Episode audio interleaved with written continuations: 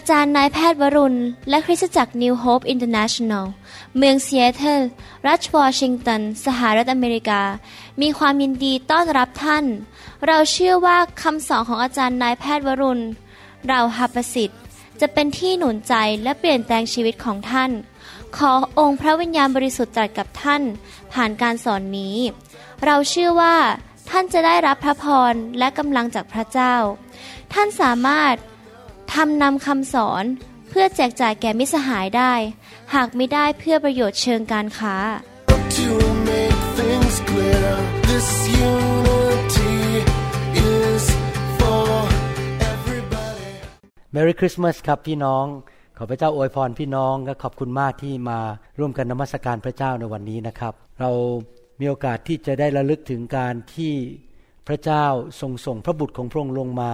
เกิดในโลกนี้ เพื่อแสดงความรักและช่วยเหลือมนุษย์ทั้งหลายนะครับ ไม่ว่าท่านจะเป็นคนไทยหรือคนชาวลาว หรือชาวชนเผ่า หรือว่าชาวอะไรก็ตามพระเจ้ารักมนุษย์ทั้งโลก วันนี้อยากจะพูดถึงเรื่องความรักของพระเจ้า พระคัมภีร์บอกว่าพระเจ้าทรงเป็นความรัก ดังนั้นเมื่อพระเจ้าทรงมาเกิดในโลกนี้เมื่อ 2,000 กว่าปีมาแล้ว นั่นก็คือพระเจ้าลงมาเยี่ยมเยียนมนุษย์ และนั่นก็คือความรัก ลงมาเยี่ยมเยียนและพบกับมนุษย์ ความรักเข้ามาหาชีวิตของพวกเรา ผมเป็นคริสเตียนมาเกือบ 40 ปีแล้ว แล้วผมก็มีประสบการณ์จริง ๆ ว่าพระเจ้าทรงเป็นความรัก ที่จริงแล้วตอนที่ผมเด็กๆนั้น ผมเป็นคนที่ยศกำปั้นใส่พระเจ้า เกลียดพวกคริสเตียนดูถูกพวกคนในโบสถ์นะครับ ตั้งแต่เด็กเลยจนโตขึ้นมา จนกระทั่งวันหนึ่งมาพบพระเจ้าจริง ๆ ส่วนตัว ก็เลยรู้ว่าพระเจ้าเป็นความรักจริง ๆ แล้วก็ยอมจำนนต่อพระเจ้า ไม่ทราบว่ามีใครไหมที่เป็นคุณพ่อคุณแม่ และสังเกตอย่างไหม พอเวลาที่เรามีลูกคนหนึ่งเกิดขึ้นมาในบ้านของเรานะครับ เรารู้สึกได้เลยว่าความรักใหม่มันเข้ามาในหัวใจของเรา แล้วทุกครั้งที่ลูกคนใหม่เกิดขึ้นมา เราก็รู้สึกมีความรักใหม่เข้ามาอีกจำได้ว่าเมื่อตอนที่อาจารย์ดามีลูกชายนั้น เรามีลูกคนที่สามนั้น พวกลูกสองคนแรกเขาก็จะถามว่า เอ๊ะ แล้วพอมีลูกอีกคนเนี่ย คุณพ่อคุณแม่รักใครที่สุด รักลูกคนใหม่มากกว่าคนนี้ไหม เราก็ตอบบอกว่า ที่จริงแล้วไม่ว่าจะมีลูกกี่คน เราก็รักทุกคนเหมือนกัน แต่เรามีความรักอันหนึงขึ้นมาเพิ่มอีกคือคือลูกของคนที่สามลูกคนที่หนึ่งคนที่สองเราก็รักอยู่แล้ว แต่ว่าเมื่อมีลูกคนใหม่ออกมา ก็ไม่ได้หมายความว่าเรารักลูกคนแรกลดลง ดังนั้น เมื่อเรามาพูดถึงการมาบังเกิดของพระเยซูนั้น เรากำลังบอกว่าความรักของพระเจ้าลงมาอยู่ท่ามกลางมนุษย์ และเมื่อใครก็ตามเชิญพระเยซูเข้ามาในหัวใจนั้น เขาก็เชิญความรักเข้าไปในหัวใจ และเขาก็จะเริ่มดำเนินชีวิตด้วยความรัก ผมจำได้ว่า พอวันต้อนรับพระเยซูเข้ามาในชีวิตเมื่อ 38 39 ปีมาแล้ว รู้สึกเลยว่าหัวใจมันเปลี่ยนไป มีความรักคนมากขึ้น แล้วก็ไม่อยากจะเอาเปรียบใคร ไม่อยากจะโกหก ไม่อยากที่จะเอาเปรียบเอารัด หรือแกล้งใครทั้งนั้นมันมีความรักอย่างอัศจรรย์ เพราะความรักนั้นเข้ามาในหัวใจของเรา และเมื่อเป็นอย่างนั้นชีวิตเราก็เริ่มเปลี่ยนไป ที่จริงแล้วพระเจ้าเป็นพระเจ้าที่นิรันดร์พระองค์อยู่ตั้งแต่ก่อนมีโลกอีกนะครับ แล้วพระองค์สร้างโลกขึ้นมาสร้างมนุษย์ขึ้นมา การที่พระเยซูมาในโลกนี้ หมายความว่าพระเจ้าผู้นิจนิรันดร์ เข้ามาที่จริงพระเจ้าไม่ได้บังเกิดเลยนะครับ แต่มาเป็นมนุษย์แค่นั้นเองมาเปลี่ยนภาพเป็นมนุษย์มาอยู่กับมนุษย์ เป็นระยะเวลาหนึ่ง ดังนั้นพระเจ้านิรันดร์มาอยู่ในโลกเมื่อสองพันกว่าปีมาแล้ว และความรักของพระเจ้าก็มาอยู่ท่ามกลางมนุษย์ในยุคนั้น ถ้าท่านอ่านชีวิตของพระเยซู ท่านจะพบจริง ๆ ว่าพระเยซูเป็นความรักจริง ๆ เห็นใครเจ็บป่วยพระองค์ก็รักษา ใครมีผีเข้าพระองค์ก็ขับออก เขาตกทุกข์ได้ยากพระองค์ก็ทำการอัศจรรย์ช่วยเหลือ มนุษย์ เพราะพระเยซูทรงเป็นความรัก ในหนังสือหนึ่งยอห์นบทที่4ข้อ9บอกว่า ความรักของพระเจ้าก็เป็นที่ประจักษ์แก่เราโดยข้อนี้ คือพระเจ้าทรงใช้ พระบุตรองค์เดียวของพระองค์เข้ามาในโลก เพื่อเราจะได้ดำรงชีวิตโดยพระบุตรนั้น พระเยซูเป็นพระเจ้าและเป็นความรัก และเมื่อพระเยซูมาความรักก็เข้ามาในโลกนี้ และเมื่อพระเยซูมาอยู่ในชีวิตของเรา เราก็ดำเนินชีวิตโดยความรักของพระเจ้า นี่เป็นสิ่งที่น่าตื่นเต้นมาก ที่จริงและสังคมทุกสังคม บ้านทุกบ้าน ทุกครอบครัวนั้นต้องการความรัก เหตุผลที่บ้านแตกสลายขาด ก็เพราะว่าไม่รักกันซะแล้ว เหตุผลที่สังคมมีปัญหา มีการโกงกันมีการคอร์รัปชันกันแกล้งกัน เพราะมนุษย์ไม่มีความรัก แต่เมื่อความรักเข้ามามนุษย์ก็จะช่วยเหลือกัน ประนีประนอมช่วยกัน เป็นสังคมที่เต็มไปด้วยความรัก พระเจ้าจึงเป็นคำตอบสำหรับทุกสังคมในโลกนี้ เมื่อเราพูดถึงความรักนั้น บอกว่าฉันตกหลุมรัก ใครเคยได้ยินคำพูดนี้ไหมฉันตกหลุมรัก เมื่อพูดคำว่าความรักก็แสดงว่ามีบางคน รับความรักจากเรา เรารักก็แสดงว่ามีบางคนรับความรักจากเราคำถามก็คือว่าและใครล่ะครับที่จะรับความรักจากพระเจ้า พระเจ้ารักเราแน่ ๆ ส่งพระบุตรลงมามาเป็นมนุษย์ มาทำการเยียวยารักษา ไปสิ้นพระชนม์บนไม้กางเขนเพื่อไถ่บาปให้แก่เรา ปลดปล่อยเราจากความบาป และใครล่ะครับที่จะรับความรักจากพระเจ้า พระเจ้ารักใครคำตอบก็คือพระเจ้ารักท่านกับผม และรักคนทั้งโลกนี้ พระองค์มาเกิดในโลก เพื่อที่จะปลดปล่อยมนุษย์ทุกคนออกจากความหายนะ ออกจากความบาป จากความเจ็บป่วย จากความยากจน จากปัญหา จากความล้มเหลว ผมเป็นคริสเตียนมา 38 39 ปีแล้วเนี่ยนะครับ ผมเห็นจริง ๆ พระเจ้าทำการอัศจรรย์มากมาย พระเจ้ารักษาภรรยาของผม ตกเลือดเลือดก็หยุดตก แล้วก็มีลูกได้ พระเจ้ารักษาสมาชิกคนหนึ่งรอบเช้าเป็นชาวอเมริกันนะครับ เขามาหาผมเป็นคนไข้ เขาไปหาหมอผ่าตัดสมองคนอื่นก่อน หมอผ่าตัดสมองคนนั้นสั่งไปทำ MRI แล้วก็พบว่าเป็นมะเร็งในสมอง เป็นมะเร็งที่ผ่าตัดไม่ได้ รักษาก็ไม่ได้ด้วย พอเขามาหาผมผมก็บอกว่า จริง คุณอาจจะมีอายุได้ไม่ถึงปี แล้วก็ผ่าตัดไม่ได้จริง ๆ ปรากฏว่าเราเขาก็เป็นคริสเตียน ผมก็เป็นคริสเตียน แล้วก็จับมือกันอธิษฐานในคลินิก แล้วหลังจากนั้นเขาก็มาเยี่ยมเราที่โบสถ์วันอาทิตย์ต่อมาเลยนะครับเขามาพบผมวัน อังคารวันอาทิตย์ต่อมาเขามาพบที่โบสถ์เราก็วางมืออธิษฐานเผื่อเขา ปรากฏว่าอีกสามเดือนต่อมาก็ไปทำ MRI เนื้องอกนั้นหายไปหมด เหลือเป็นช่องอยู่ในสมองเป็นช่องโหว่อยู่ในสมองไอ้ก้อนนั้น หายไปเป็นปิดพิงเนี่ยมันเกิดขึ้นมาประมาณห้าปีมาแล้ว เมื่อเช้าเขาก็ยังมานั่งอยู่ที่โบสถ์มานมัสการร่วมกับเราทั้งสามีและภรรยา พระเจ้าทรงรักษามะเร็งให้เขาหายได้ พี่น้องครับมีคำพยานเข้ามามากมายทั่วโลกว่าพระเจ้ารักษาคน จริง ๆ แล้วเมื่อวันก่อนนี้มีคนเขียนเข้ามาหาผมว่ามีผู้ชายคนหนึ่งในประเทศไทยนั้นเขาป่วยเป็นโรคหัวใจ เดินขึ้นกระไดก็หอบทำอะไรแทบไม่ได้เลยนะครับ ปรากฏว่าเขามานมัสการพระเจ้า พระเจ้าแตะเขาแล้วเขาก็หายเป็นปิดพิงเดี๋ยวนี้ทำงานได้เป็นปกติโรคหัวใจหายเป็นปกติ เพราะว่าพระเจ้าสำแดงความรักต่อเขา พระเจ้ารักเรานะครับ ขอบคุณพระเจ้านะครับ ความรักของพระเจ้านั้นไม่เหมือนมนุษย์ ความรักของมนุษย์นั้นมีข้อแม้ใช่ไหมครับ ถ้าเธอสวยฉันจะรัก ถ้าเธอรวยฉันจะรัก เป็นความรักที่มีความปรารถนาบางสิ่งบางอย่าง เพื่อตอบแทน มนุษย์เนี่ยเวลาแต่งงานกัน มักจะเป็นงี้คือ ฉันแต่งงานกับเธอเพราะเธอสวยเพราะเธอทำอะไรให้ฉันได้ แต่ความรักของพระเจ้าไม่ใช่เป็นแบบนั้น พระเจ้ารักเราแม้เราไม่ได้ทำอะไรให้กับพระเจ้า พระเจ้ารักเราแม้ว่าเรามีจุดอ่อนแอ แม้ว่าเราไม่สมบูรณ์ แม้ว่าเรามีปัญหามากมาย พระเจ้าก็ยังรักเรา เป็นความรักที่ไม่มีข้อแม้ เราจะเรียนรู้กันถึงว่าตอนที่พระเยซูมาเกิดนั้น ได้เกิดอะไรขึ้น เมื่อความรักของพระเจ้ามาเกิดในโลกนี้ อยากจะเล่าให้ฟังในประวัติศาสตร์นิดหนึ่งว่าทำไมมีการฉลองวันคริสต์มาสกันนะครับ นิดหนึ่งนะครับสั้นๆ ผมได้ศึกษา เพราะว่ามีหลายคนเขาต่อต้านบอกว่าพระเยซูไม่ได้เกิดวันที่ 25 ธันวา แล้วทำไมต้องมาฉลองกันวันที่ 25 ธันวา ที่จริงแล้วประวัติศาสตร์เป็นอย่างนี้นะครับ เราอะไม่มีใครรู้หรอกว่าพระเยซูเกิดวันไหน แต่ว่าเรื่องราวของพระเจ้าได้กระจายเข้าไปได้ไปประกาศในประเทศยุโรป เมื่อประมาณศตวรรษที่สามศตวรรษที่สี่แล้วปรากฏว่าหลังจากที่มีคนรับเชื่อพระเจ้ามากมายในยุคนั้น ก็มีบางคนพยายามจะแกล้งคริสเตียน โดยประกาศบอกว่า ไม่มีหรอกพระเยซูพระเยซู เป็นเรื่องอิงนิยาย เป็นเรื่องที่คนแต่งขึ้นมาไม่มีตัวจริงหรอกในโลกนี้ หลังจากนั้น พี่น้องคริสเตียนในยุคนั้นก็เลย ตัดสินใจว่าเราจะต้องมีการฉลองว่าพระเยซูบ้างบังเกิดในโลกจริง ๆ พระองค์มีตัวตนจริง ๆ พระองค์ไม่ได้เป็นเรื่องอิงนิยายใครแต่งเรื่องปรำปราขึ้นมาเป็นเรื่องแต่งไม่จริงนะครับ พระเจ้ามีจริง พระเยซูมีจริง ๆ ในโลกแม้แต่ประวัติศาสตร์ของชาวยิว ผมเคยอ่านหนังสือประวัติศาสตร์ชาวยิวบอกมีผู้ชายคนหนึ่งชื่อเยซู และเขาได้ถูกตรึงที่ไม้กางเขน หลังจากที่สามวันเขาตายแล้วเขากลับเป็นขึ้นมาจากความตาย นี่ในหนังสือประวัติศาสตร์ของชาวยิว ซึ่งไม่ใช่คริสเตียน เขายังบันทึกถึงเรื่องพระเยซูว่าพระเยซูกลับขึ้นมาจากความตาย ดังนั้นในยุโรปในยุคนั้น คนก็เลยบอกว่าอย่างนี้แล้วกันเรามาฉลองวันประสูติของพระเยซู จะได้ให้คนรู้ว่าพระเยซูมาเกิดในโลกนี้จริง ๆ เขาก็เลือกเดือนไหนล่ะครับ เดือนที่เป็นเดือนฤดูหนาว เพราะว่าเอาต้นไม้เข้ามาในบ้านสวยๆจุดเทียนประดับบ้านให้สวยๆก็แทนที่มันจะ มืด เพราะว่าตอนฤดูหนาวนี่มันมืดเร็วใช่ไหมครับ อากาศมันสลึมสลือ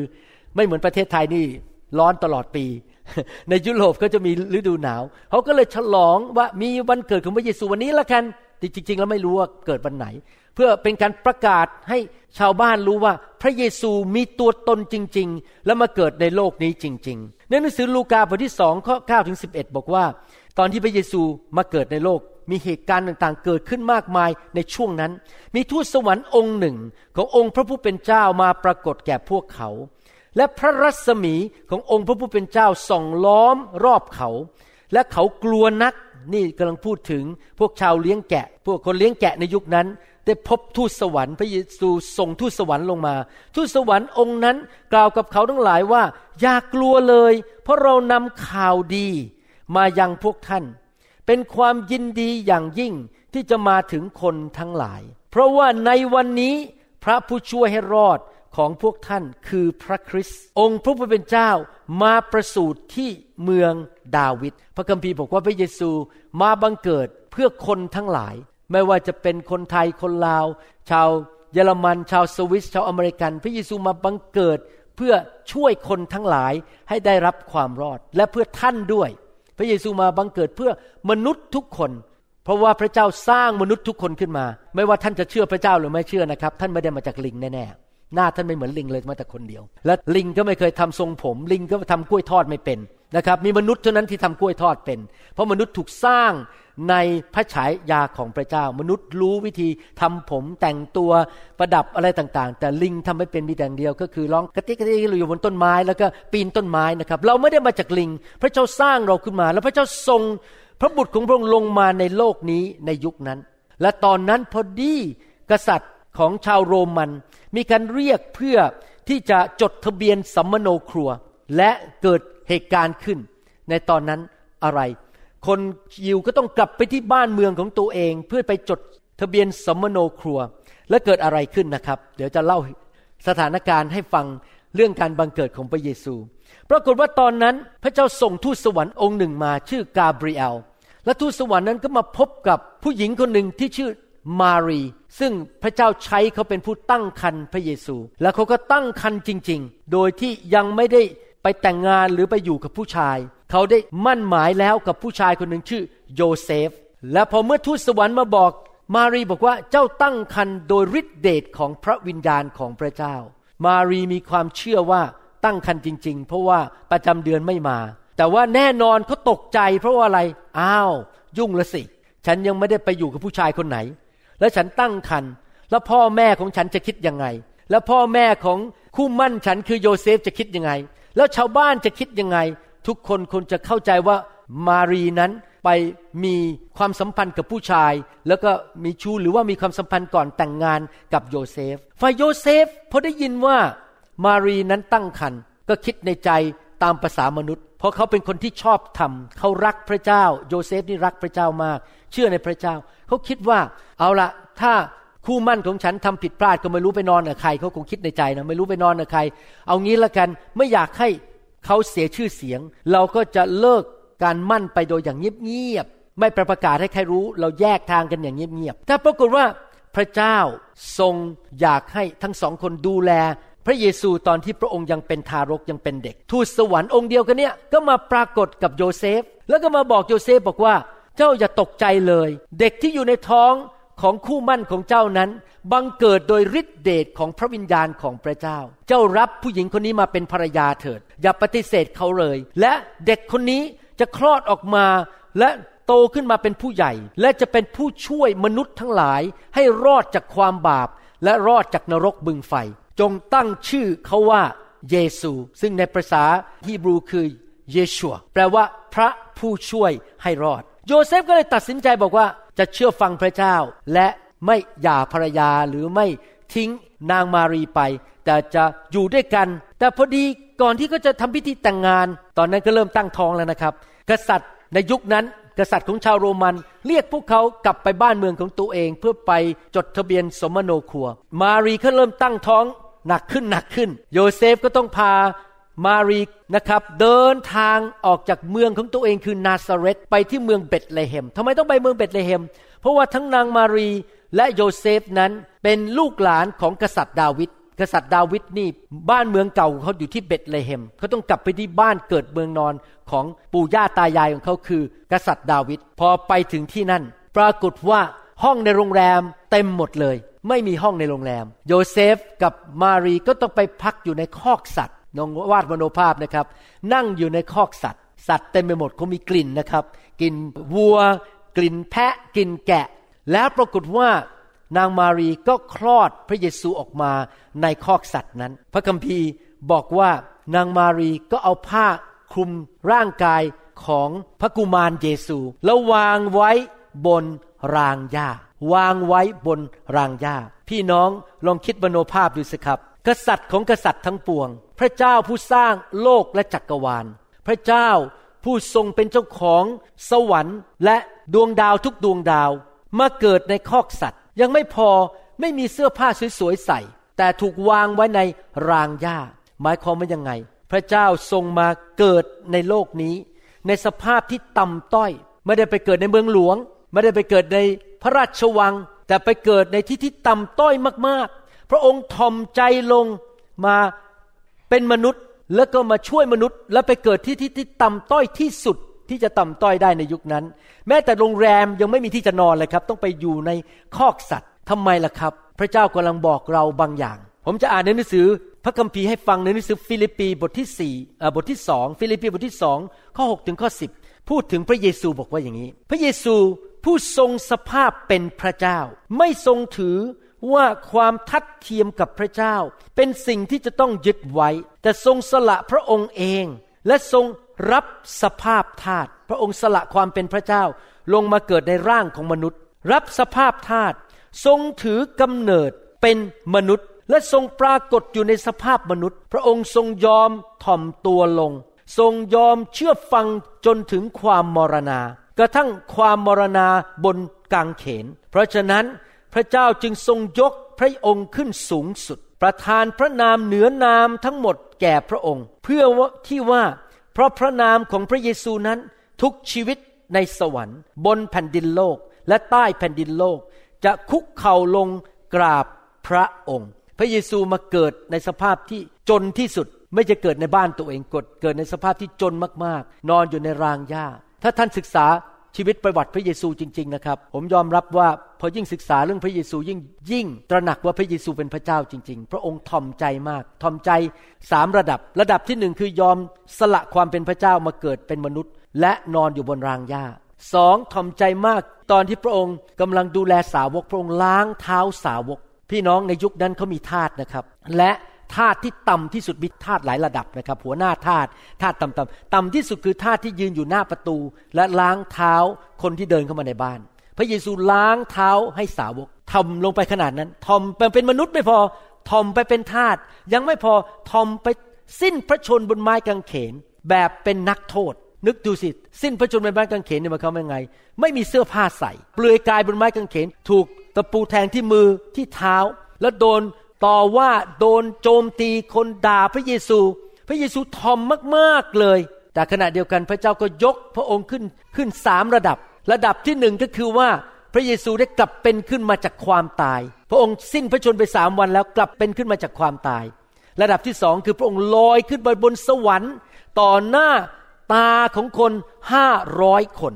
เรื่องพระเยซูเนี่ยไม่ใช่เรื่องอิงนิยาย คนเห็นพระเยซูลอยขึ้นไปบนสวรรค์ห้าร้อยคน และยังไม่พอตอนนี้พระเยซูยืนอยู่ที่เบื้องขวาพระหัตถ์ของพระบิดา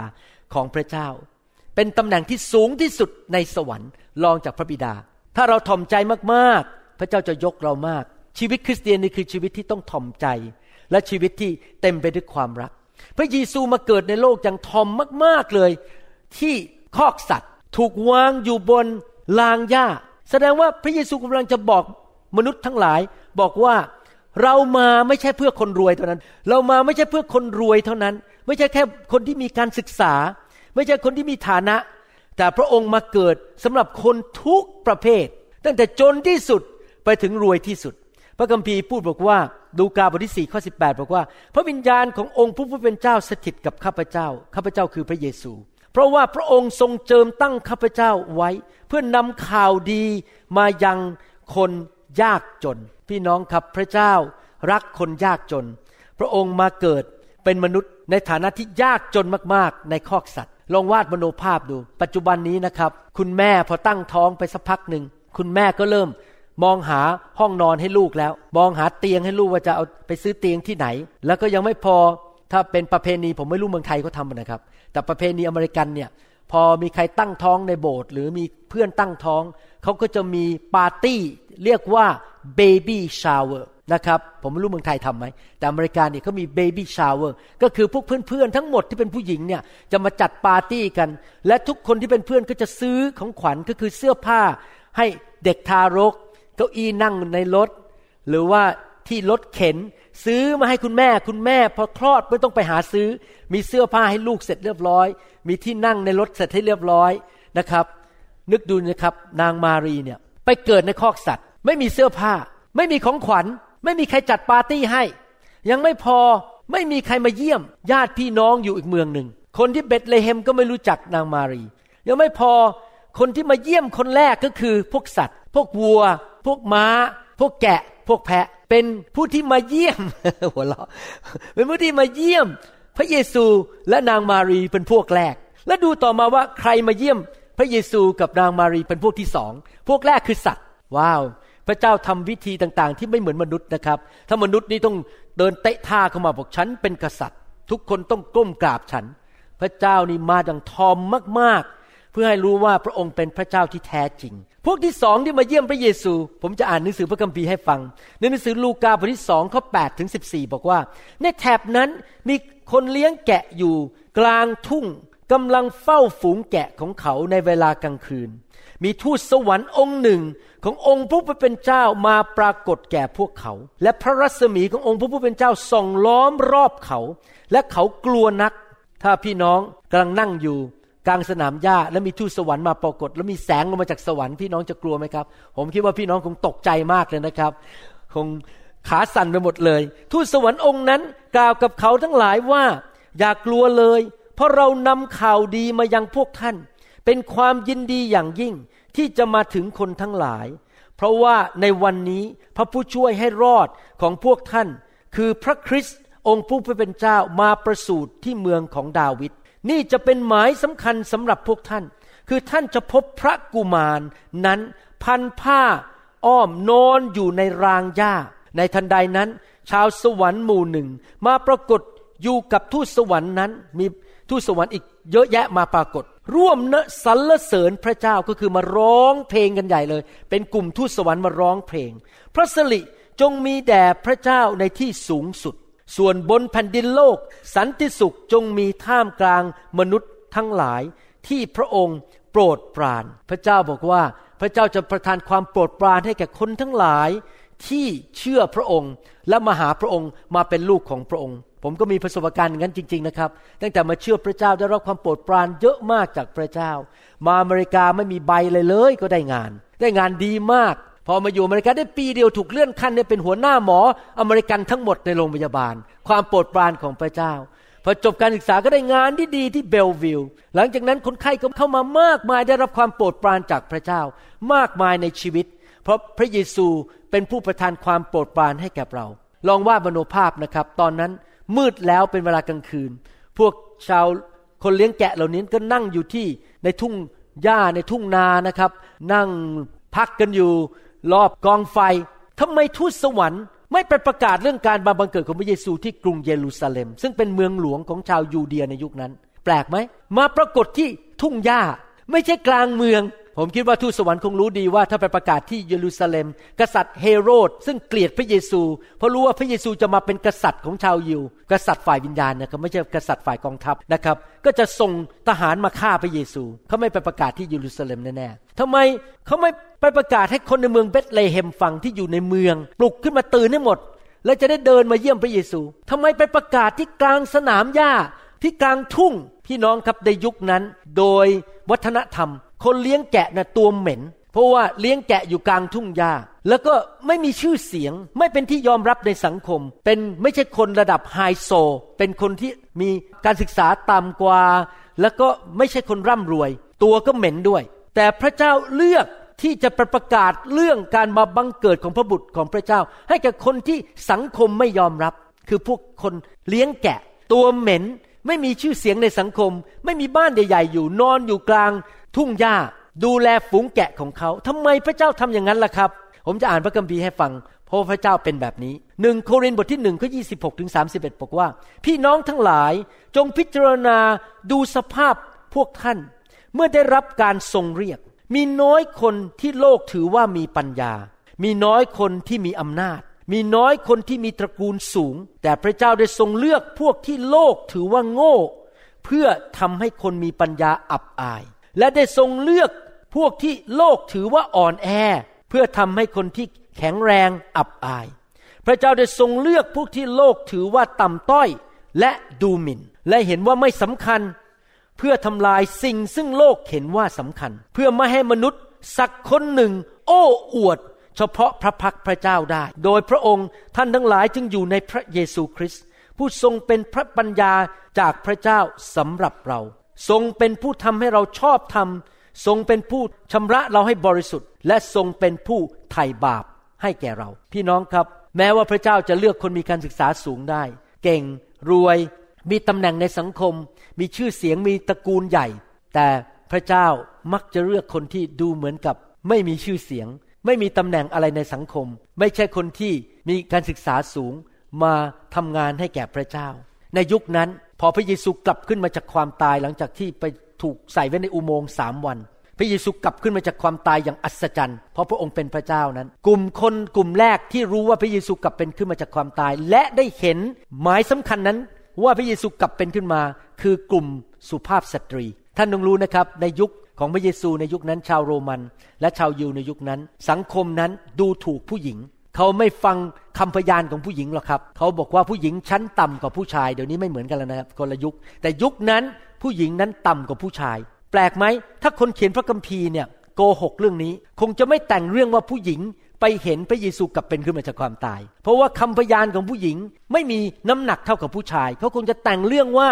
คนที่ไปเห็นพระเยซูกลับเป็นขึ้นมาจากความตายเป็นกษัตริย์ หรือเป็นแม่ทัพ เพราะว่าคนจะได้ฟัง แต่พระเจ้าใช้ผู้หญิง เป็นพยานว่าพระเยซูเป็นขึ้นมาจากความตาย พระเยซูใช้ผู้เลี้ยงแกะ เป็นพยานว่าพระเยซูมาบังเกิดในโลกนี้ พระเยซูใช้คนต่ำต้อย จริงไหมครับ ใช้คนที่ดูเหมือนไม่มีอะไร มา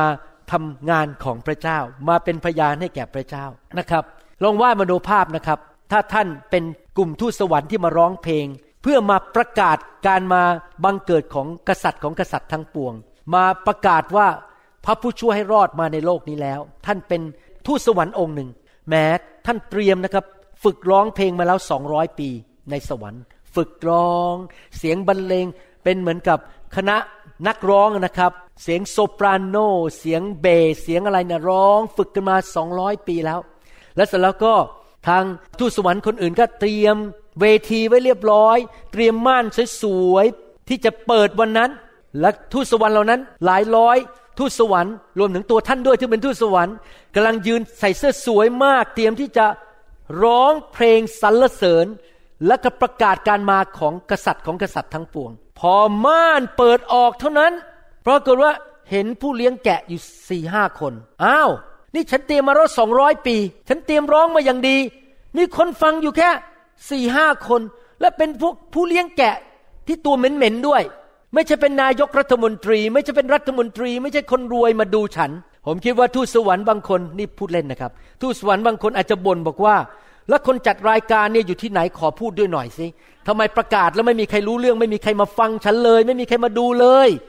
ร้องให้ผู้เลี้ยงแกะห้าคนฟัง ฝึกมาแล้วสองร้อยปี เห็นภาพไหมครับพี่น้องว่าสำหรับพระเจ้านั้นพระเจ้าทำอะไรไม่เหมือนมนุษย์ ผมเชื่อว่าถ้าพระเจ้ามาปรึกษาพี่น้องว่า จะทำยังไงให้ประกาศให้โลกรู้ว่า พระเยซูมาบังเกิด ท่านบางคนอาจจะบอกว่า นี่พระเจ้า ผมมีไอเดียดีนะ พระเจ้าไปยืนอยู่บนดวงจันทร์ และซื้อเครื่องไมโครโฟน และสปีกเกอร์ไอเครื่องทรโขงนั่นนะครับ ที่มันแพงที่สุดหลายสิบล้านเหรียญมา แล้วอยู่บนดวงจันทร์แล้วประกาศมาดัง ๆ บอก มนุษย์ทั้งหลายเอ๋ยพระเจ้ามาเกิดแล้วในโลก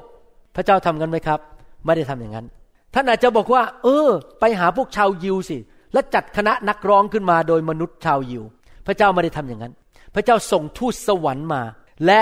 เป็นทูตสวรรค์ซึ่งร้องเพลงสรรเสริญพระเจ้าต่อหน้าคนทั้งหลาย ให้รู้ว่าพระเยซูมาบังเกิดเรียบร้อยแล้ว พี่น้องครับวิธีของพระเจ้าไม่เหมือนวิธีของมนุษย์ ผมเป็นคริสเตียนมานานมาก ผมเรียนรู้จริง ๆนะครับว่า วิธีของพระเจ้าไม่เหมือนวิธีของมนุษย์ ผมอาจจะเก่งกาจสามารถคิดอย่างนู้นอย่างนี้ได้ แต่พระเจ้ามีอีกวิธีหนึ่ง และวิธีของพระเจ้าดีที่สุดนะครับ เพราะพระเจ้ารู้หมดทุกอย่าง พระองค์ทรงพระหูสูตร พระองค์ยิ่งใหญ่ พระองค์รู้ว่าจะทำอย่างไร ที่จะแก้ปัญหาให้แก่เราได้ พี่น้องครับ ตอนนั้นพระเยซูมาบังเกิด แล้วทูตสวรรค์ประกาศบอกว่ายังไง พระผู้ช่วยให้รอด มาช่วยกู้คนทั้งหลายและช่วยท่านด้วย เขาประกาศออกมา แล้วเกิดอะไรขึ้น พวก ชาวเลี้ยงแกะเหล่านั้น ตอบสนอง แทนที่จะบอกเอออะไรไร้สาระมาพูดอะไรกัน เขาเห็นแสงสว่างมาก ทูตสวรรค์มายืนพูด เขาตัดสินใจไปดูว่ามีพระกุมารเยซูอยู่ที่คอกสัตว์นั้นจริง ๆ หรือเปล่า เขาไปถึงที่นั่น แล้วก็เห็นพระกุมารเยซูมีผ้าพันตัว อยู่ในรางหญ้าตามที่ทูตสวรรค์พูดจริง ๆทำไมพระเยซูมาบังเกิด พระคัมภีร์บอกว่า พระองค์มาบังเกิดเพื่อมาช่วยคนทั้งหลายให้ได้รับความรอด พระเจ้ามาบังเกิดเพื่อเราทั้งหลายจะได้รับความรอด ผมจำได้ว่า ตอนที่ยังไม่รู้จักพระเยซู ตอนนั้นกำลังฝึกหมอผ่าตัดสมองอยู่ที่โรงพยาบาลจุฬาลงกรณ์ผมปาไปกับอาจารย์ดา แล้วไปบ้านหลังหนึ่ง พวกพี่น้องที่นั่นเขาส่วนใหญ่เป็นคนอายุน้อยนะฮะอายุ 20 กว่าเนี่ยเขาก็ดีกีตาร์ร้องเพลงกัน แล้วเจ้าของบ้าน ก็มาทักทายผมบอก โอ้สวัสดีคุณหมอวรุณ สวัสดีครับ แล้วเขาบอกว่าคุณหมอรู้ไหมคุณหมอต้องการพระเยซูทำไมทำไมผมต้องการพระเยซูด้วยล่ะ เออผมผมไม่เห็นต้องการอะไรเลยผมต้องการพระจงพระเจ้า ผมเป็นหมอ ผมมีฐานะ ผมมีเงิน ผมมีการศึกษาสูง ผมไม่ต้องการหรอก แล้วเจ้าของบ้านก็บอกว่า คุณหมอรู้ไหมว่าคุณหมอเป็นคนบาป และ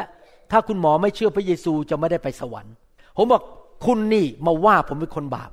คุณกล้ามาพูดกับผมได้ยังไง ผมโมโหเขามาก ผมบอกว่าไม่จริงหรอก ผมไม่ต้องการพระเจ้า นี่เรื่องจริงนะครับ ผมก็โมโหเขา แล้วเขาก็พูดกับผมไงรู้ไหมครับ คุณหมอกลับไปบ้าน แล้วไปดูกระจกที่ห้องนอน แล้วมองหน้าตัวเอง แล้วบอกสิว่าคุณหมอไม่ใช่คนบาป คุณหมอไม่ต้องการความช่วยเหลือจากพระเจ้า คุณหมอสามารถนำชีวิตของตัวเองได้ ผมโมโหมากคืนนั้น ผมกลับไปบ้าน เปิดประตูห้องนอนเดินเข้าไปที่หน้ากระจก แล้วมองหน้าตัวเอง แล้วผมก็จะเริ่มพูดว่า ผมไม่ใช่เท่านั้นเองจำได้ว่าวันนั้นนินทาคุณครูที่โรงเรียนอัสสัมชัญ วันนั้นให้เพื่อนขโมยดูคำตอบข้อสอบของผม ผมเปิดให้เขาดู วันนั้นขโมยเงินคุณแม่จากโต๊ะ เครื่องแป้ง โต๊ะแต่งตัวของคุณแม่ วันนั้นด่าเพื่อนนินทาเพื่อน มันกลับเข้ามาหมดเลย ผมเลยปิดปากพูดไม่ออกว่า ผมไม่ใช่คนบาป ใช่ผมไม่เคยไปฆ่าคน ผมไม่เคยไปปล้นธนาคาร ผมไม่เคยไปทำอะไรที่มันรุนแรงมาก แต่ผมก็ยังนินทา โกงข้อสอบ ขโมยเงินแม่ ขโมยดินสอจากเพื่อน ผมบางทีก็มันไส้คนอยากจะเตะก้นสักทีหนึ่งดูถูกคนยากจน ผมก็เป็นคนบาปคนหนึ่งเหมือนกัน หลังจากวันนั้น ผมเลยรู้เลยว่า เอ๊ะ ผมคงจะไปสวรรค์เองไม่ได้ ผมจำเป็นต้องมีผู้ช่วยของผม ผมก็เลยตัดสินใจกลับไปเรียนรู้เรื่องของพระเยซู เป็นเวลาสองสาเดือนว่าพระเยซูเป็นใคร ในความที่เป็นหมอ ในความที่เป็นคนที่อยากมีหลักฐานว่าไม่อยากเชื่องมงายพอไปศึกษาเขาจริงๆผมไม่มีเวลาเล่าให้ฟัง ยอมจำนนต่อหลักฐานว่าพระเยซูไม่ใช่มนุษย์ธรรมดา พระเยซูเป็นพระเจ้าคำสอนของพระเยซูยอดเยี่ยม และพระองค์ก็กลับเป็นขึ้นมาจากความตาย และพระองค์เป็นพระเจ้าจริง ๆ ตามหลักฐานในพระคัมภีร์ถ้าท่านไม่เคยอ่านพระคัมภีร์ไม่เคยศึกษานะครับ ท่านอย่ามาบอกว่าพระเจ้าไม่มีจริง ท่านไม่มีสิทธิ์เถียงเลย เพราะท่านยังไม่ได้ศึกษา จริงไหมครับ ท่านต้องศึกษาก่อนแล้วถึงจะบอกว่าพระเจ้าไม่มีจริง แต่ถ้าท่านศึกษานะท่านจะยอมแพ้หมดทุกคน เพราะพระเจ้ามีจริงนะครับ พอผมต้อนรับพระเยซูเข้ามาในชีวิตเท่านั้นเอง ชีวิตก็เริ่มเปลี่ยนแปลง นิสัยดีขึ้น ชีวิตในครอบครัวดีขึ้นตอนแรกอาจารย์ดาร้องไห้ทุกวันเลยทะเลาะกันทุกวัน เพราะผมเป็นคนที่เย่อหยิ่งแล้วก็เป็นคนที่เห็นแก่ตัวมาก พอต้อนรับพระเยซูเข้ามา พระเจ้าก็เปลี่ยนแปลงชีวิต พระเจ้ารักษาโรคลูกของผม รักษาโรคภรรยา รักษาโรคให้ผม พระเจ้าทำการอัศจรรย์ให้คนไข้ผมหลายคน คนไข้หลายคนเข้ามารักษาไม่ได้ พระเจ้าทำการอัศจรรย์จนเดินได้ พระเจ้าทำการอัศจรรย์ในหลายเรื่องตอบคำอธิษฐาน ปกป้องผมอย่างอัศจรรย์ พระเจ้ามีจริงในชีวิต ผมถ้าเปรียบเทียบกับพวกผู้เลี้ยงแกะเหล่านี้ก็คือพอผมได้เรียนเรื่องพระเยซู ผมก็ไปหาพระเยซู พบพระเยซู แล้วก็มีประสบการณ์กับพระเยซู แล้วก็ตื่นเต้นกับเรื่องของพระเยซู ผมจะอ่านให้ฟังว่า พวกคนเลี้ยงแกะเหล่านี้เขาทาอะไร เมื่อทูตสวรรค์เหล่านั้นไปจากพวกเขาขึ้นสู่สวรรค์แล้ว ในหนังสือลูกาบทที่สองข้อสิบห้าถึงยีบรรดาคนเลี้ยงแกะก็พูดกันว่า ให้เราไปยังเมืองเบตเลเฮม ดูเหตุการณ์ที่เกิดขึ้นตามที่องค์พระผู้เป็นเจ้าทรงแจ้งกับเรา เขาก็รีบไปแล้วพบนางมารีกับโยเซฟ และพบพระกุมารนั้นนอนอยู่ในรางหญ้า เมื่อพวกเขาเห็นแล้วจึงเล่าเรื่องที่เขาได้ยินถึงพระกุมารนั้น คนทั้งหลายที่ได้ยินก็ประหลาดใจเกี่ยวกับเรื่องที่คนเลี้ยงแกะบอกกับเขา ส่วนนางมารีก็เก็บสิ่งเหล่านั้นไว้และรำพึงอยู่ในใจ พวกคนเลี้ยงแกะเหล่านี้พอไปเห็นพระเยซู ได้พบพระเยซู เขาไม่มีใครจ้างเขานะครับ ไม่มีใครบังคับเขา ไม่มีใครสั่งเขา เขาออกไปประกาศให้คนในเมืองรู้ว่า โอ้เขาพบทูตสวรรค์ พระเจ้ามาบังเกิดจริง ๆ นอนอยู่ในรางหญ้า มาสิ มาพบพระเยซู พี่น้องครับ เมื่อท่านพบพระเจ้าชีวิตท่านจะเปลี่ยน และท่านจะไม่สามารถปิดปากได้ ท่านจะเริ่มบอกคน ว่าพระเจ้ายิ่งใหญ่ พระเจ้าแสนดี ผมจำได้เลยพอผมรับเชื่อพระเยซูอาทิตย์แรกนะครับ ผมกลับไปโรงพยาบาลจุฬาที่ตึกธนาคารทหารไทย และไปบอกหัวหน้าพยาบาลบอกว่า ขอฉายหนังเรื่องพระเยซูให้คนไข้กับพยาบาลดูหน่อยได้ไหมแล้วผมก็จัดจริง ๆ ฉายภาพยนตร์เรื่องพระเยซูให้พยาบาลกับคนไข้และญาติคนไข้ดู คืนนั้นมีคนรับเชื่อหลายคน ยังไม่พอรีบกลับมาบอกคุณพ่อ แต่วิธีบอกกับคุณพ่อของผมอาจจะไม่เหมือนชาวบ้าน คือผมใช้วิธีนี้ นั่งกินข้าวพอจะกินข้าวผมบอก ขอบคุณพระเจ้าสำหรับอาหารมื้อนี้ คุณพ่อผมโกรธมากอะไรมาขอบคุณพระเจ้า ฉันเป็นคนซื้อข้าวให้แกกิน เท่านั้นเองผมเลยถือโอกาสเล่าเรื่องพระเจ้าให้คุณพ่อฟัง และภายในสามเดือน คุณพ่อผมก็รับเชื่อพระเยซู แล้วยังไม่พอต่อมาผมก็พยายามประกาศให้คุณแม่ฟัง ผมอยากให้ทั้งครอบครัวไปสวรรค์กับผม ผมประกาศเรื่องพระเยซูให้คุณแม่ฟังคุณแม่ผมหัวเราะเยาะบอกบ้าบอคอแตก อะไรมาเชื่อเรื่องพระเจ้า เพราะเขาไม่เชื่อพระเจ้าเลย ผมจำได้เขานั่งอยู่ที่หน้าโต๊ะเครื่องแป้ง นั่งแต่งหน้าอยู่บอกนี่มามามาเชื่อพระเยซูนะ พระเจ้ามีจริงอ๋อบ้าบ้าบอบอพวกนี้ถูกล้างสมอง แต่พี่น้องรู้ไหมครับ พอวันหนึ่งคุณแม่ผมป่วยเข้าโรงพยาบาล ผมไปเยี่ยมท่าน ท่านป่วยหนักมาก นะครับ แล้วผมก็บอกว่ามาม้าพระเยซูรักมาม้านะ อยากให้มาม้าไปสวรรค์กับผม แล้วตอนนั้นคุณแม่อ่อนแอมากแล้วรู้สึกว่าไม่ไหวแล้ว ก็บอกว่าไม่รู้จักพระเยซูเป็นใครไม่เคยอ่านพระคัมภีร์ ผมก็บอกว่าเอางี้ได้ไหมผมอธิษฐานเผื่อให้คุณแม่ได้รู้จักพระเยซู คุณแม่ตอนนั้นอายุ 72 ผมก็อธิษฐานเผื่อท่าน ขณะที่อธิษฐานอยู่นั้น คุณแม่ก็นั่งเงียบ แล้วพอผมอธิษฐานจบคุณแม่ลืมตา ผมลืมตาเขาก็น้ำตาไหล แล้วผมเอา้าคุณแม่น้ำตาไหลเรื่องอะไร คุณแม่บอก รู้จักพระเยซูแล้ว โอ้ทำไมเร็วอย่างนี้ แล้วคุณแม่บอก เห็นพระเยซูยืนอยู่ข้างหน้าเตียง และยิ้มให้ เท่านั้นเองคุณแม่อธิษฐานต้อนรับพระเยซูเข้าไปในชีวิต และหลังจากนั้นที่โรงพยาบาลเห็นพระเยซูมายืนอยู่ด้วยอีกสี่ครั้ง เป็นทั้งหมดห้าครั้ง และตอนย้ายมาอเมริกามาอยู่กับเรา ก็เห็นไม้กางเขนอยู่บนท้องฟ้า พระเยซูแตะชีวิตของเขาเขาหัวเราะในพระวิญญาณ เขาพูดภาษาแปลกๆ พระเจ้าทำการอัศจรรย์มากมาย และมีสิ่งหนึ่งที่แน่นอนคือเขาบอกว่ามาม้ายกโทษให้ป้าป้าหมดสิ้นทุกอย่างที่ป้าป้าทำผิดต่อมาม้า นี่เป็นการอัศจรรย์มากที่คุณแม่ยกโทษให้คุณพ่อได้ พี่น้องครับพระเจ้ามีจริง และพระเจ้าทรงรักมนุษย์มากถึงได้ส่งพระเยซูมาสิ้นพระชนให้แก่เรา ผมเรียนรู้ว่า พระเยซูมาเป็นพระผู้ช่วยให้รอด พระองค์ไม่ได้แค่ช่วยให้รอดจากการที่เรา ไม่ต้องอยู่ในความบาปและไปตกนรกบึงไฟ แต่ว่าพระเยซูให้เรารอดจากความยากจน ให้เรารอดจากหนี้สิน รอดจากอุบัติเหตุ รอดจากการเจ็บป่วย รอดจากคนชั่วร้าย พระเยซูเป็นพระผู้ช่วยรอดจริง ๆ จากทุกเรื่องนะครับ ตอนนี้ผมได้ยินคำพยานจากประเทศไทยเยอะมากเพราะมีคนฟังคำสอนใน YouTube เยอะมากคำพยานเนี่ยเหมือนกันหมดเลยก็บอกว่า ฉันเป็นหนี้อยู่ 30 ล้าน ภายในปีเดียวพระเจ้าปลดหนี้ฉันหมดเลย 30 ล้านภายในปีเดียวยังอัศจรรย์ฉัน ป่วยพระเยซูรักษาฉันหายป่วย บางคนติดเกม พระเยซูปลดปล่อยฉันให้ไม่ติดเกม หายจากติดเกมตอนนี้สุขภาพดีขึ้น บางคนมีปัญหานะครับมากมายเขาบอกว่าพระเยซูเป็นจริงในชีวิตของเขาคำพยานเข้ามามากมาย เป็นร้อยๆคำพยานว่าพระเจ้าเป็นจริง แล้วเขาอยากจะประกาศข่าวประเสริฐให้คนฟังนะครับถ้าท่านไปใน YouTube จะเห็นคำพยานเยอะมากเลยจากโบสถ์ของเรา เต็มไปหมดเลยนะครับ ออกมาทุกอาทิตย์เลยนะครับคำพยานว่าพระเจ้าเป็นจริง อยากหนุนใจพี่น้องนะครับว่าพี่น้องถูกสร้างโดยพระเจ้า พระเจ้ามีจริง สวรรค์มีจริง นรกมีจริงนะครับ แม้แต่คนไทยที่ไม่เชื่อพระเจ้าก็รู้ว่ามีนรกนะครับ นรกมีจริง อยากหนุนใจนะครับ มาเชื่อพระเจ้าสิครับ แล้วท่านจะได้ไปสวรรค์ และท่านจะมีชีวิตใหม่ และพระเจ้าจะมาเป็นพระผู้ช่วยให้รอดของท่าน และท่านจะได้ไปประกาศให้คนรู้ว่าพระเจ้านั้นแสนดี นะครับ พระเจ้ารักท่านก่อน จึงได้มาบังเกิดในโลกนี้เพื่อปลดปล่อยท่าน ไปสิ้นพระชนม์บนไม้กางเขน และเอาความบาปของท่านออกไปจากตัวของท่านไปอยู่บนร่างกายของพระองค์ พระองค์ตายเพื่อท่านท่านจะได้ไม่ต้องตายในนรก ท่านจะได้มีชีวิตที่ครบบริบูรณ์ และมีชีวิตนิรันดร์ในสวรรค์นะครับ ผมบอกให้นะครับ ตอนนี้ผมไม่กลัวตายเลย เพราะอะไรรู้ไหมครับ ผมรู้ถ้าผมตายนะครับ ผมไปสวรรค์ทันที ผมไม่มีความกลัวความตายอีกต่อไป เพราะรู้ว่าผม จะไปสวรรค์แน่นอน เพราะพระเยซูได้จ่ายราคาให้ผมเรียบร้อยแล้วนะครับ แล้วผมจะไปพบคุณแม่ที่นั่น แล้วผมจะไปพบพวกคนเลี้ยงแกะที่นั่น ที่ไปเห็นพระเยซูที่นั่น ไปพบพระเยซูที่นั่นนะครับข้าแต่พระเจ้าเราขอบคุณพระองค์ที่เรามีโอกาสได้ศึกษาเรื่องเกี่ยวกับการมาบังเกิดของพระเยซูคริสต์เราขอบพระคุณพระองค์ที่พระองค์รักมนุษย์ พระองค์ไม่ปล่อยให้มนุษย์ต้องพินาศแต่พระองค์ทรงส่งพระเยซูมา กู้พวกเราจากความหายนะ จากนรกบึงไฟ จากความบาป จากสิ่งชั่วร้าย จากผีร้ายวิญญาณชั่วในโลกนี้ ขอบคุณพระองค์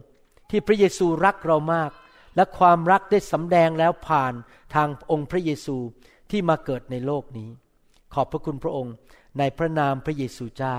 เอเมนเอเมนครับ ผมอยากเชิญพี่น้อง ไปสวรรค์กับผมและมาเป็นลูกของพระเจ้า ถ้าพี่น้องอยากทำอย่างนั้นนะครับทำเหมือนกับที่ผมทำเมื่อประมาณ 38-39 ปีมาแล้วนะครับ ผมเชิญพระเยซูเข้ามาในหัวใจของผม อธิษฐานต้อนรับพระเยซูเข้ามา นึกดูสิครับ ถ้าพระเยซูไม่เป็นจริง ผมคงไม่เดินกับพระเยซูมาถึงปัจจุบันเนี้ยพระเยซูมีจริง ๆนะครับ อยากเชิญพี่น้องให้มารู้จักพระเจ้าง่ายมากครับ อธิษฐานว่าตามผม พูดออกมาดัง ๆ ผมจะนำท่านอธิษฐานพูดตามออกมานะครับ ฮาเลลูยาพูดตามผมนะครับ ข้าแต่พระเจ้า ลูกยอมรับว่าลูกเป็นคนบาป ลูกต้องการความช่วยเหลือ ลูกต้องการการให้อภัย ลูกทำผิดมาในอดีต และยังทำผิดอยู่ในปัจจุบัน แต่พระองค์ทรงรักลูก ทรงพระเยซู มาสิ้นพระชนบนไม้กางเขน รับการลงโทษแทนลูก พระเยซูเป็นพระบุตรของพระเจ้า พระองค์ทรงกลับเป็นขึ้นมาจากความตาย ในวันที่สาม พระองค์ยังทรงพระชนอยู่ ขอเชิญพระเยซู เข้ามาในชีวิตลูกณบัดนี้ มาเป็นจอมเจ้านาย และพระผู้ช่วยให้รอด ช่วยลูกด้วย กู้ลูกจากความบาป จากความหายนะ ความยากจน โรคภัยไข้เจ็บ และสิ่งชั่วร้ายในโลกนี้ ขอบคุณพระเจ้า ในนามพระเยซูคริสต์เอเมน ขอบคุณพระเจ้าสรรเสริญพระเจ้าขอบคุณครับครับ เราหวังเป็นอย่างยิ่งว่าคำสอนนี้จะเป็นพระพรต่อชีวิตส่วนตัว ชีวิตครอบครัวและงานรับใช้ของท่าน หากท่านต้องการคำสอนในชุดอื่น ๆ หรือต้องการข้อมูลเกี่ยวกับคริสตจักรของเรา ท่านสามารถติดต่อได้ที่ คริสตจักร New Hope International โทรศัพท์ 206 275 1042 หรือ 086 688 9940 ในประเทศไทย ท่านยังสามารถรับฟังและดาวน์โหลดคำเทศนาได้เองผ่านทางพอดแคสต์ด้วย iTunes เข้าไปดูวิธีได้ที่เว็บไซต์ www.newhic.org หรือเขียนจดหมายมายัง New Hope International Church 10808 South East 28 Street Bellevue Washington 98004 สหรัฐอเมริกา หรือท่านสามารถดาวน์โหลดแอปของ New Hope International Church ใน Android Phone หรือ iPhone หรือท่านอาจฟังคำสอนได้ใน www.soundcloud.com โดยพิมพ์ชื่อวรุณเหล่าหาประสิทธิ์ หรือในเว็บไซต์ www.warunrevival.org หรือใน New Hope International Church YouTube